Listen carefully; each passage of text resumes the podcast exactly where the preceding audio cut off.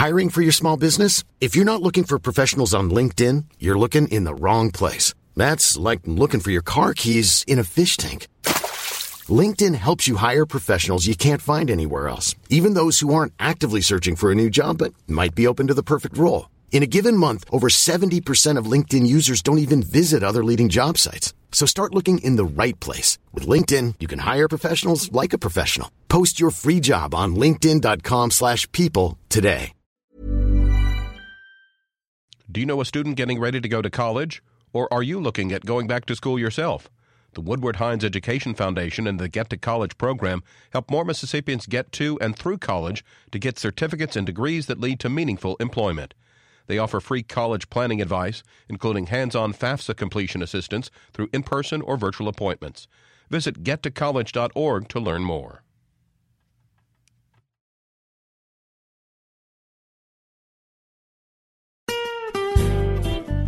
Hi, this is Karen Brown. Thanks for checking out the Mississippi Edition podcast. If you like what you hear, click subscribe, hit like, or leave us a comment if your app has that feature. Then find other MPB podcasts by searching MPB Think Radio on your favorite podcasting platform. Thanks.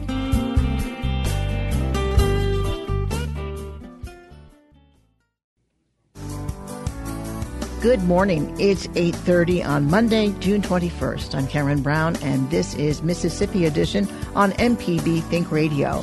On today's show, the Freedom Ride for Voting Rights Tour kicks off in Jackson. Then Mississippi rolls out its eWIC program. And Ole Miss is set to establish the Center for Evidence-Based Policing. This is Mississippi Edition on MPB Think Radio. The Freedom Ride for Voting Rights Tour launched from Mississippi Saturday with a rally in downtown Jackson. The campaign, organized by Black Voters Matter and other activist organizations, aims to raise awareness around voting rights issues throughout the country. It'll make stops in several southern cities this week before arriving in Washington, D.C. Cliff Albright is the co-founder of Black Voters Matter. He spoke with MPB's Kobee Vance at the Jackson rally.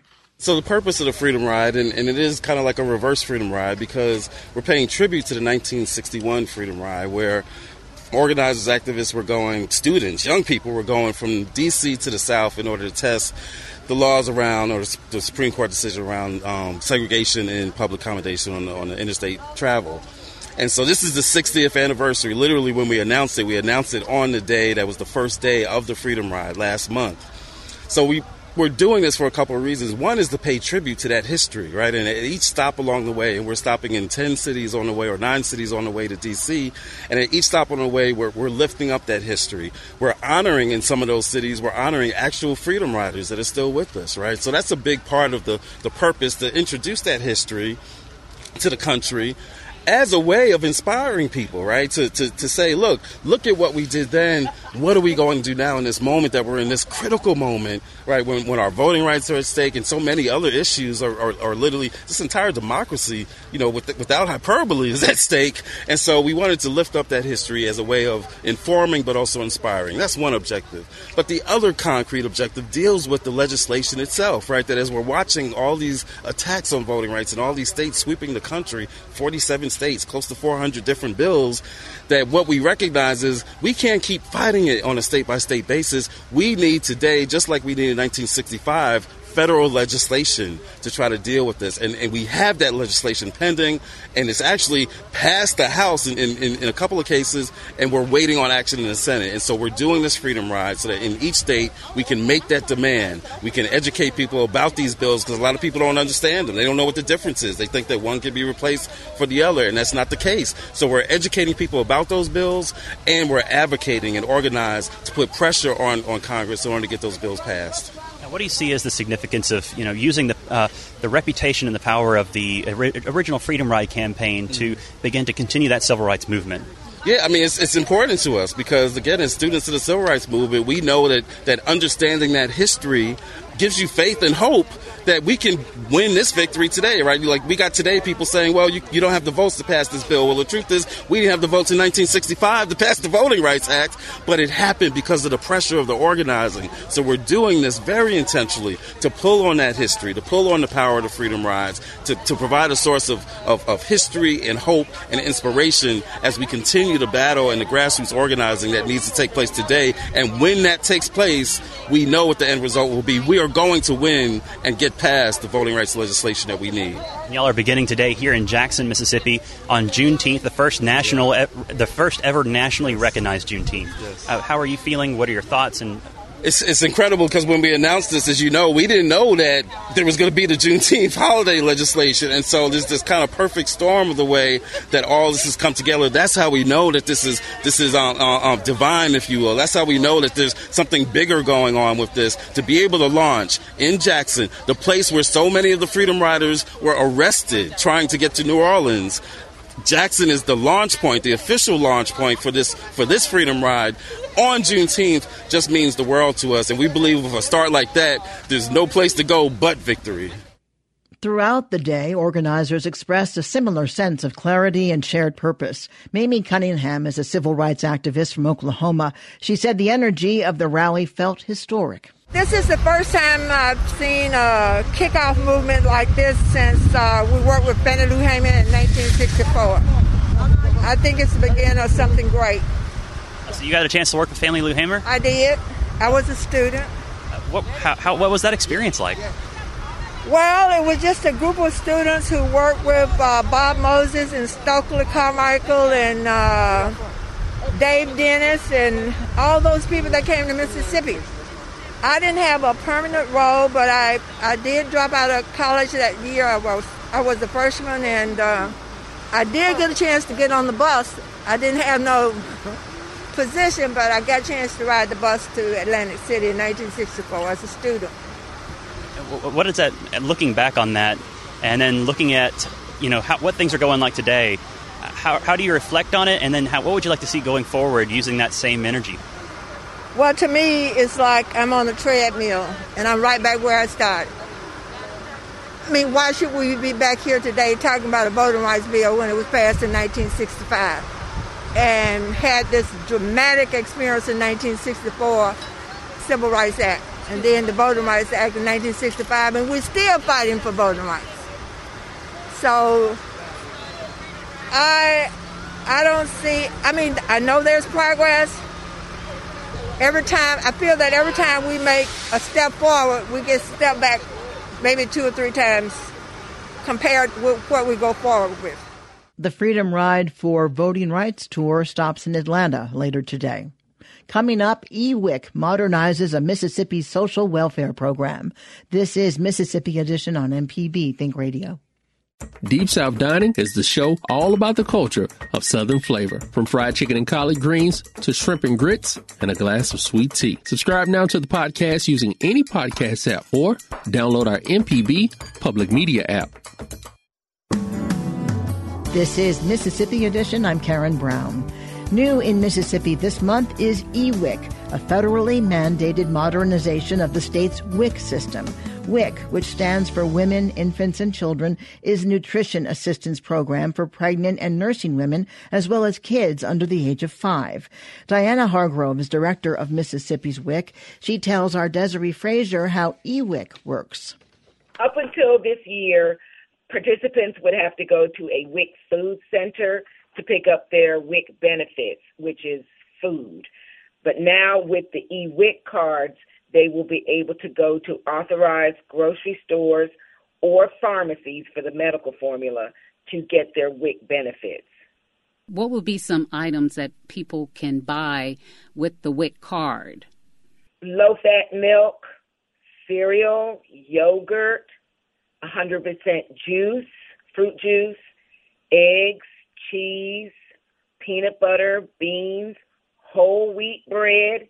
Okay, that's quite a bit. Okay. Yes. Um, but every WIC participant isn't eligible to get all of those items. It depends on what category you fall into. A child age one to five is going to be different, obviously, than a pregnant woman. So the food package varies depending on what category. How do you determine what grocery stores will accept it? How did you go about that process? There's a whole authorization process. Last year in 2020, we opened up grocery stores statewide the opportunity to apply to be a WIC authorized vendor. We closed out that process November 30th for stores to apply, and then there's a, a lot of paperwork they have to turn in.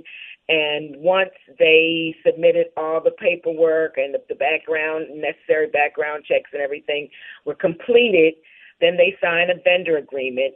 And then they have to, their point of sale system has to be certified to show that it can accept an e-WIC, a WIC transaction. Who is eligible for this WIC program? There is, you know, income eligibility that they have to meet, as well as residency. They have to live in the state of Mississippi.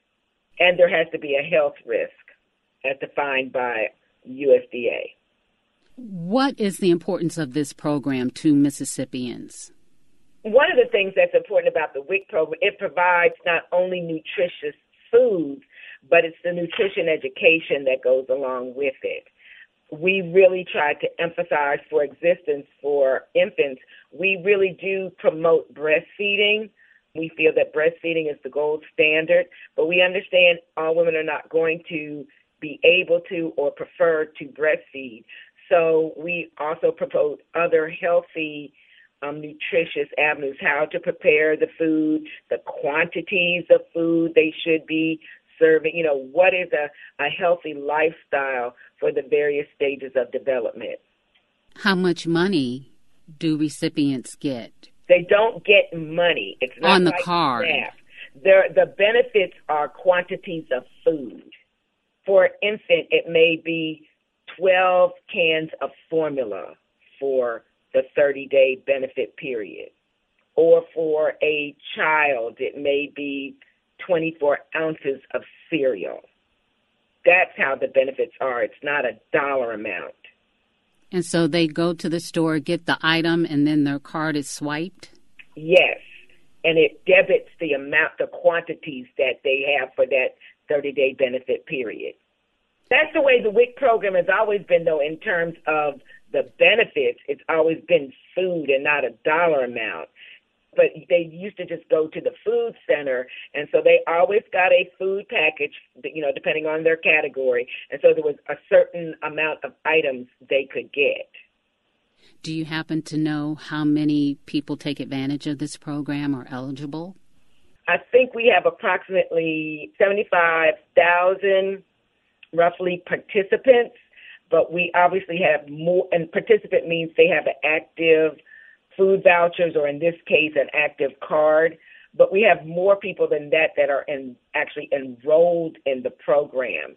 Every three months they have to do a nutrition education class or online education in order to get their next three months of benefits. So sometimes people may get enrolled for a 12 month period, but they don't, I don't want to say renew their benefits, but after the three months, they may not do that nutrition education.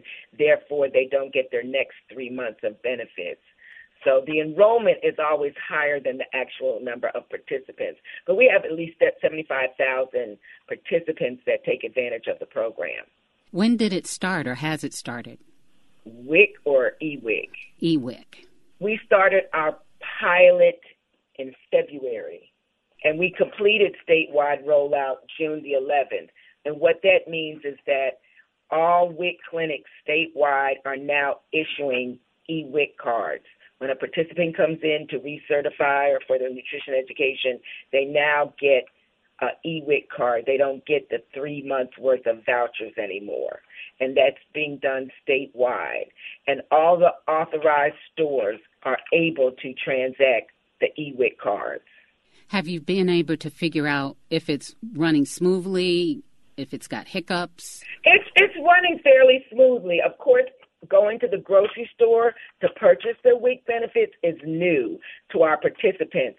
They've never had to make a choice because whatever was in the food center obviously was a WIC approved product.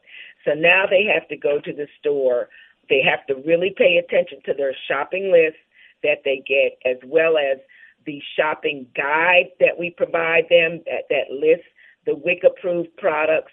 There's also shelf tags in the stores that indicate WIC approved foods. But you know, shelf tags can shift around and sometimes people don't pay attention to the fact that just because it's a WIC approved item doesn't mean that's part of their food benefit. You know, it's it's a teaching, training process, and the, as the more they do it, the more they'll get used to going to the grocery store. That's been the main challenge so far is our participants just getting used to going to the grocery store and making the proper selection. Thank you so much, Diane Hargrove, Director of the WIC program, for taking the time to speak with us about this. Oh, you're welcome. Coming up, the University of Mississippi launches the Center for Evidence Based Policing. This is Mississippi Edition on MPB Think Radio. Hello, I'm Dr. Nancy Lottridge Anderson, president of New Perspectives, a fee only financial advising firm and co host of Money Talks. For over 10 years, Money Talks has been answering your personal financial questions and sharing knowledge about money management. Money Talks can be heard Tuesdays at 9 a.m. on MPB Think Radio. Podcasts can be found on our website, money.mpbonline.org, or on your smart device's podcasting platform. This is Mississippi Edition on MPB Think Radio. I'm Karen Brown. The University of Mississippi will soon be home to the Center for Evidence Based Policing. That's thanks to a million dollar gift partially funded by actor Morgan Freeman, who lives in Tallahatchie County. Dr. Wesley Jennings, a professor of criminal justice and legal studies at Ole Miss, has been tapped to lead the new center. He joins to help, he joins us to help understand what evidence based policing means when we talk about evidence based, it's the opposite of just we've been doing it this way, you know, forever. So this is the way we do it, right? Without necessarily a why or a rationale or justification beyond just like, well, that's just what we've done in the past, right? So evidence based, I mean, largely means drawing from the existing empirical peer reviewed literature on what types of activities and practices and procedures in policing have been demonstrated to be effective in terms of reducing crime or improving police community relations, you know, or a host of other r- related topics. So it, it's drawn from that from the scientific literature. Like there's been ten studies on the practice of hot spots policing, for example. If eight of them say it's effective and two of them say it's not, then of course the balance of the scales, the evidence lends towards hot spots policing, as opposed to let's just try this policing activity because our neighbor jurisdiction is doing it. Is there generally a uniform system of training police officers and other law enforcement? You do have a variability across jurisdictions, whether you know be a rural policing agency versus more of an urban area, because the idea that there's some kinds of trainings that might not necessarily apply or needs to be tailored given the actual size of the police agency, the size of the jurisdiction itself. So, for example, if there's a, oh, well, we should do saturation patrol, we're going to triple the number of officers driving around on this zone of the city.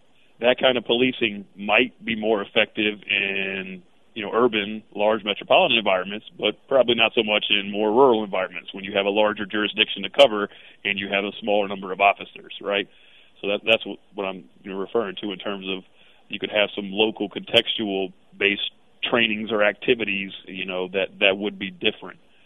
And then other types of trainings, there's not there's not a lot more of what I would consider universally adopted types of trainings beyond just the traditional basic trainings and the you know firearms recertifications. Given all of those factors you just mentioned, what will the center do to train officers? And you say not just in Mississippi, but around the country. What will the focus be? How can this center make a difference in training of officers? The types of training are still, you know, in development, but but certainly ones that I mentioned. The idea of, you know, de-escalation training, you know, would, would be one of the types of trainings offered. Also, related to evidence-based policing activities such as geographic information systems GIS type of activities where you can analyze the crime occurring in a jurisdiction. We you know we can train law enforcement how to use and read these crime maps because the idea is that crime is generally not randomly distributed across you know a city or a you know or a county or a jurisdiction there are kind of hot spots or hot pockets of criminal activity. And beyond beyond that it's not just there's certain areas where crime is more frequent.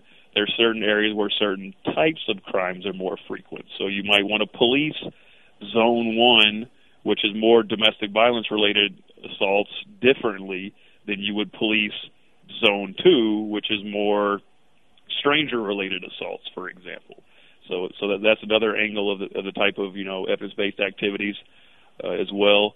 Also, just built the center will be involved in conducting surveys, surveys of you know police officers, surveys uh, surveys of community members on perceptions of police, police legitimacy, procedural justice related types of concepts in terms of interactions with you know with law enforcement and the community to see you know questions related to what the community expects of the police and then questions related to what the police think they should be doing because you clearly have some overlap in what police are tasked to do and what the community of course asks of them or expects of them but then you have discrepancies. Actor Morgan Freeman and Ole Miss professor Linda Keena provided a substantial contribution to get this center going to establish this center. And Morgan Freeman had a very interesting comment, I thought. He talked about how sometimes he sees police officers and he goes up to them and he asks, How would you do your work if you didn't have a gun? Which suddenly shifts the focus from one point of view to another. Do you hope to address that question in this training? The only really annually required training for the majority of law enforcement agencies is this, you know, firearms recertification, right? And that's certainly important because obviously, you know, it's a, it's a deadly weapon. But the idea that's the only required training or one of only a couple of things, uh, it's clearly not comprehensive enough. And it's not just the accuracy of the gun. It's like trainings on using alternatives to deadly force, right? Police officers have a have an entire use of force continuum to consider when engaging with, you know, alleged suspects in the community. Like generally ranges from starting with verbal, right? So if if the citizen, you know, or suspect is not immediately deferring to the authority of the officer when they arrive on scene, you know, then they could they they can and should use verbal, right? So that can include forceful language or yelling or whatnot. If the suspect yells, they can yell back, kind of idea, verbal and verbal. But then there's the next layer of the continuum is empty hand control techniques. You know, trying to just you know secure their arms behind them. Hard hand control techniques. There's then you know a series of less than lethal types of options that many agencies have, and then obviously deadly force is all the way on the other end of the spectrum. So the idea is to train the officers to certainly they're they're aware of the use of force continuum. They know what it is, but the idea is training them in tactics that hopefully keep them from ever getting to that last rung on the continuum of you know using the firearm for dead for deadly force to exact the the result or you know diffuse the situation methods to de-escalate and or methods to go through the use of force continuum. Try one first, then try two, then try three, you know, versus going from verbal to deadly force. Right now, certainly there's certain types of situations that necessitate that by statute, where if you know there's they they have to act with deadly force to, to you know to protect themselves and or members in the in the area. But the idea in the event that it's, it's not that, and they're not actively arising on a you know arriving on a violent scene where somebody's brandishing weapons and a threat to themselves or others. Then methods to engage in using the lower level types of use of force sure. To you know result in compliance and to diffuse the situation and resolve it without having you know to to have a deadly outcome. All right, much to discuss here. I'm, I'm going to wrap it up with Wesley Jennings. He is the University of Mississippi Chair and Professor of Criminal Justice and Legal Studies and will head the Center for Evidence Based Policy and Reform. Thank you so much, Dr. Jennings. You're absolutely welcome. Enjoy the conversation. Thanks for listening to the Mississippi Edition podcast from MPB News and MPB Think Radio. Don't forget to subscribe if you haven't already, and if your app lets you, leave a comment or review. We really do appreciate it. Remember, you can always get in touch with MPB News on Facebook and Twitter, and fresh episodes of the podcast are posted every weekday morning. I'm Karen Brown. Thanks for listening. This is Mississippi Edition from MPB Think Radio.